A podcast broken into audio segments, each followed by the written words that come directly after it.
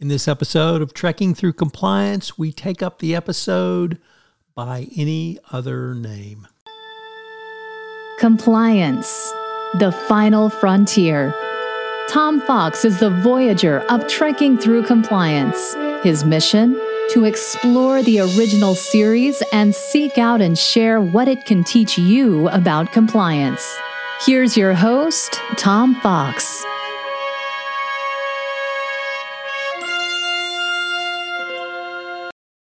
Episode 51 By Any Other Name. In this episode of Trekking Through Compliance, we consider the episode By Any Other Name, which aired on February 23, 1968, and occurred on Stardate 4657.5. Story synopsis.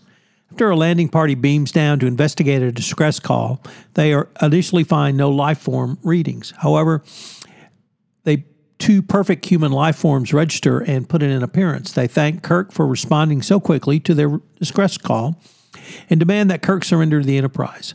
Before Kirk can take any action, they press buttons on their belt which paralyze the landing party.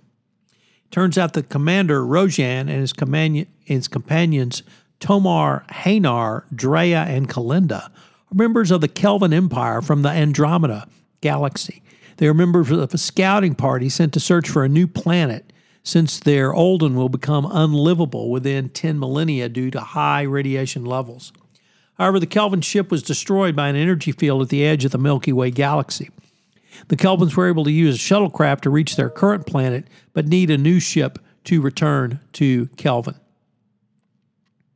They also plan to modify the ship's engines to allow intergalactic travel so that the trip will be made within 300 years. When Rojan explains this to Kirk on the planet's surface, other Kelvans take over the Enterprise.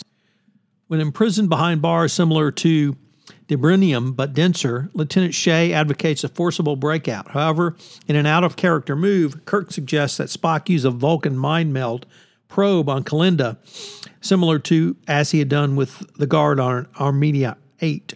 Spock is violently thrown back by Kelinda's reaction, but when she enters the cell to investigate, Kirk knocks her out and attempts to escape. Unfortunately, Kirk and the escapees don't get very far, and the Kelvans reduce Shea and Yeoman Thompson to two of their gray hydropharia, which purportedly contain their essences.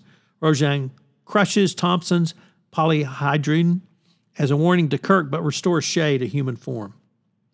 From his mind probe, Spock reports that the Kelvans are actually immense beings with 100 limbs which resemble tentacles. Spock pretends to be ill by going into a self induced Vulcan coma and is permitted to be beamed up with Scotty. On board, McCoy tells Nurse Chapel to prepare two C's of stokaline. McCoy pretends that Spock will be fine in several hours and is only suffering, suffering from a flare up of Brazilian cassava fever. Kelinda admires the plants on the planet's surface and compares them to a Kelvan zaphir, a rose by any other name, according to Kirk. Spock and Kirk are beamed up to the ship and discover the Kelvan power source. Spock and Scott prepare to blow up the Enterprise when it passes through the negative energy barrier at the edge of the Milky Way galaxy. However, Kirk hopes to avoid destruction and so refuses to give the order. Actually, the Kelvans had discovered their plan and rendered it ineffective in any case. As soon as the Enterprise has passed the energy barrier, the Kelvans began reducing the crew one by one, with the exception of Kirk, Scott, McCoy, and Spock, to more gray polyhedra. While Tomar expresses a desire to sample the ship's food, Spock notes that since the Kelvans have taken human form, they seem to be indulging in sensory experiences which were heretofore unknown by them. Kirk suggests that this unfamiliarity with senses can be used to confuse the Kelvans, and Bone uses Bones uses a stimulant formazine on Hanar to irritate him, telling him it is a vitamin shot. Kirk attempts to seduce Kelinda by kissing her, and Spock plays on Rojan's jealousy over the kissing is- incident. Scotty, in a hilarious scene, loads up Tomar on Saurian brandy, and when he runs out, resorts to his secret stash of Scotch whiskey. But Drea is unaccountably left unaffected. When Rojan tells Kelinda to stow away from Kirk and she refuses, Rojan loses his temper and threatens to neutralize the rest of the humans. As Scott is about to celebrate drinking Tomar literally under the table, he too keels over in a dead faint. Rojan becomes increasingly jealous and engages in a fist fight with Kirk over Kelinda. The Kelvans are dismayed by their very human responses and fearful that, because of taking human form, they have portrayed their own form and their own culture. They are therefore convinced by Kirk and Spock to work with the Federation to find a habitable planet within the Milky Way galaxy for their people, and Rojan returns control of the Enterprise to Kirk. So, what's the fun fact from this episode? Well, the title is part of a quotation from Romeo and Juliet, Act 2, Scene 2. What's in a name? That which we call a rose by any other name would smell as sweet. Kirk recites it to Kelinda is it is often used to convey the idea that although you can change the name of something, its nature will remain the same. In this case, the Kelvans become human, and in doing so, they start behaving as humans. One of the funniest scenes in this episode, and probably one of the funniest scenes in much of Star Trek, the original series, is the drinking scene between Scott and Tomar. It's echoed, however, throughout Star Trek particularly in the next generation relics. Not knowing what a drink is or the specific drink he's having, Data sniffs the bottle and repeats Scotty's lines that it is green. Picard later informs Scott that it was Aldebaran whiskey. Scott's slurred description of the bottle he shows to Tomar suggests he might know the drink's name, only forgot it later as a possible result of binge drinking.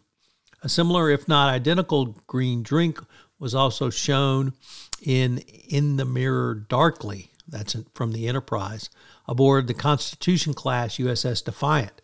After emptying a bottle of green, Scott tosses it to the door of his quarters and the sound of glass shattering is heard. However, later when Scott passes out in front of his door, the fully intact bottle is in the background. In the drinking contest, after they finish off the first three bottles, Scott shows Tomar his most prized possession, a rare 200 year old Scotch whiskey. Finishing off this last bottle is what finally knocks Tomar out and Scotty as well. There are a couple of um, direct references to two previous episodes. After Rojan mentions the galactic barrier, Kirk says, Yes, we've been there, and that, of course, was where no man has gone before. Even Spock repeats his analysis of the barrier word for word density negative, radiation negative, energy negative. When the landing party is detained in a cave, Kirk recalls their imprisonment on Eminiar 5 or Eminiar 7 and Spock's use of a mind meld to fool the guards in a taste of Armageddon. There's a couple of other continuity pieces from this episode I'd like to raise. In Charlie X, Kirk tells Evans, Charlie Evans, there's no right way to hit a woman in this episode, or rather in the episode of the Gamesters of Triskelion, Kirk does, but he uses a karate chop on Kelinda.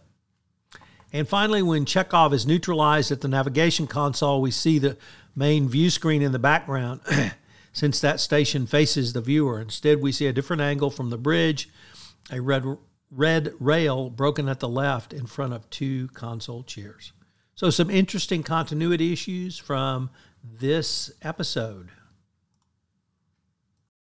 So, what are the compliance and leadership takeaways from this episode? Well, the first one is if you have a goal, uh, you need to keep your eye on that, but adapt. Here, the Kelvans were unable to uh, think through a way to adapt without uh, the intercession of Kirk and Spock.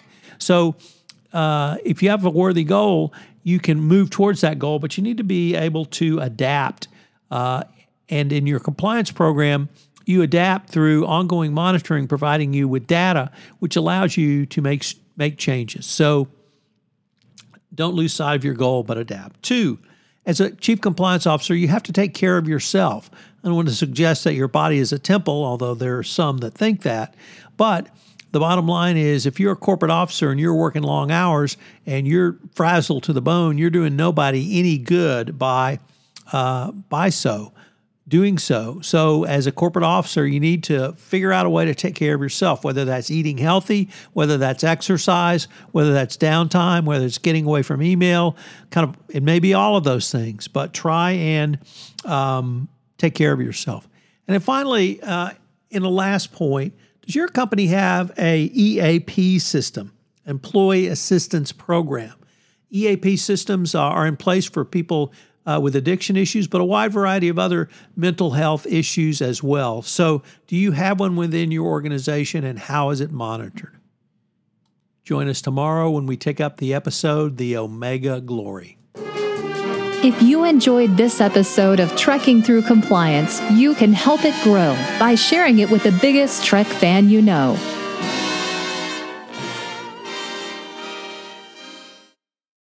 This podcast is a part of the C Suite Radio Network. For more top business podcasts, visit c-suiteradio.com.